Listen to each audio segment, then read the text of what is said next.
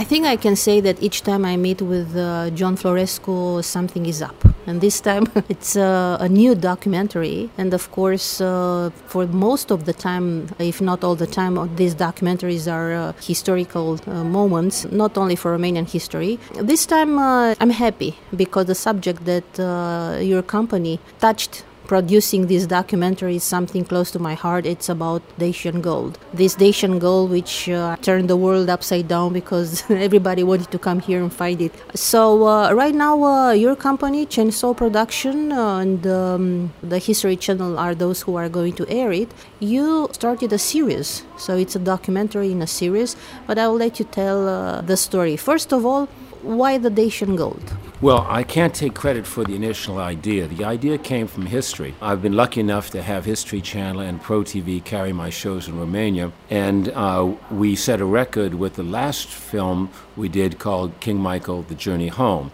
And uh, so History was delighted that we set a viewing record since they've been in history for one offs. And they said, uh, Could you think of something else? I said, What do you have in mind? And they said, Well, we've discovered that gold is a very big issue all over the world because they air all over the world. Now, I don't know if that's because when times are difficult, people get interested in fantasies or in something extravagant. During the 1929 crash, there were all kinds of films and subject areas that were fantasy, including, by the way, Dracula, the uh, 1931 classic with Bela Lugosi. But Dacian Gold was something that appealed to me. I said we'd like to do three episodes and it's the first time history has actually invested in original production, so I was delighted they came to us. And I said, let's get on it. And the last time I did something uh, in this area was actually for American television called Decisive Battles of the Ancient World, again, taking us back to Roman times. So the Dacian story almost has like a mythic quality to it. And a lot of people know about it, have a general sense about it. And it seemed to correspond with my wider view, which is trying to make history more accessible to the general public. I mean, I noticed that there were big gaps of knowledge in the stories of the king and of the queen and the queen's power in World War I in trying to help get Romania into greater Romania.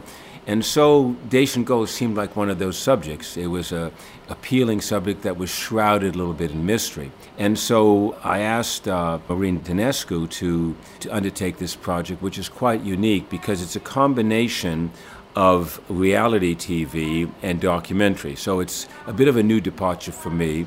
And Maureen was particularly well suited to handle this thing. And we asked uh, a couple of uh, stars here in Romania, at least Paul Ipate, who's perhaps better known in Romania, but uh, equally loved is Simina, who is a world class climber. And so those two lead the show, and the show begins in Rome. Because mo- most people don't know, and I think it's nice for Romanians to know this, is that a lot of the wealth the actual wealth of the Roman Empire came from a little old Dacia, which essentially was Transylvania. And I think uh, a lot of people in Rome are surprised by this as well. Even this, the story is written on the column there in the middle of the city. So we went there and then from there, we went to Samosata and to Roșia-Montană to try to dig a little more deeply into different aspects of the story, and the folklore around it, the, where the gold was discovered, because the story of Dacian gold actually aroused a lot of attention in Europe over the last 500 years.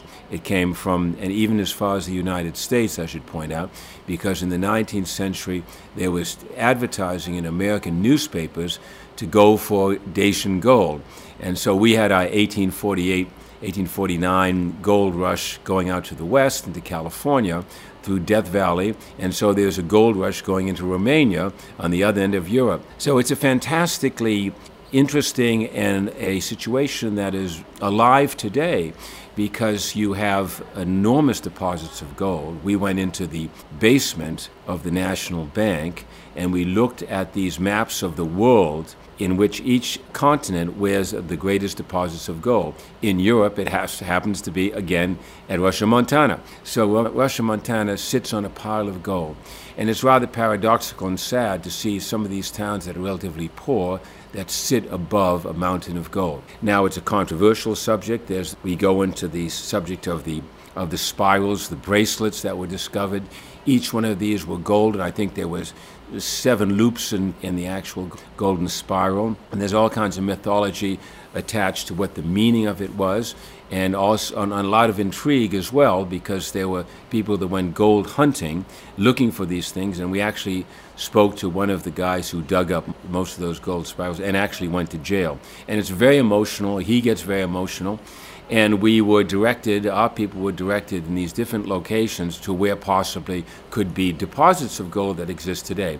Everybody is convinced that deposits of gold that exist today, and I, I, don't want to encourage anybody to go digging for gold because you break the Romanian law, but I would say that there are a lot of opinions of where it is, a lot of historical records that were taken. It's not just fantasy. And even underneath a river called the Strei River, which is in episode three, I think. And there um, they dive, where our, Paul Ipate dived and almost drowned in the process. That's better to see on TV than on, than on radio. So it's an enormously exciting, a very alive project. And I think people will learn a lot about the whole period, the Dacian period, almost through the back door. In other words, they're learning without realizing it, and hopefully they're being entertained as well.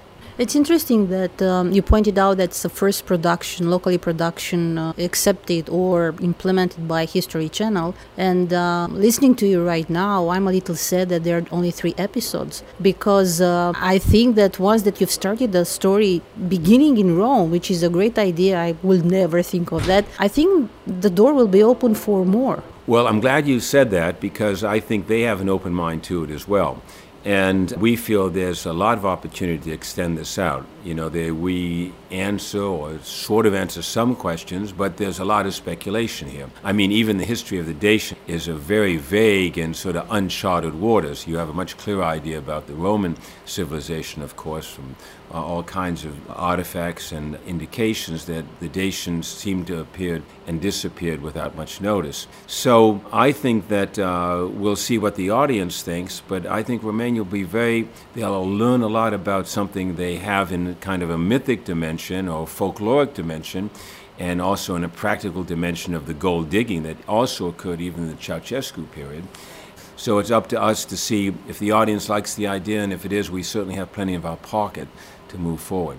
So the first one it's going to be aired on uh, October 31st. Uh, how far will be the other two episodes? It's monthly or weekly? It's a week apart. So the first one is the 31st, then the 7th, and then the 14th, and it's 9 o'clock on History Channel.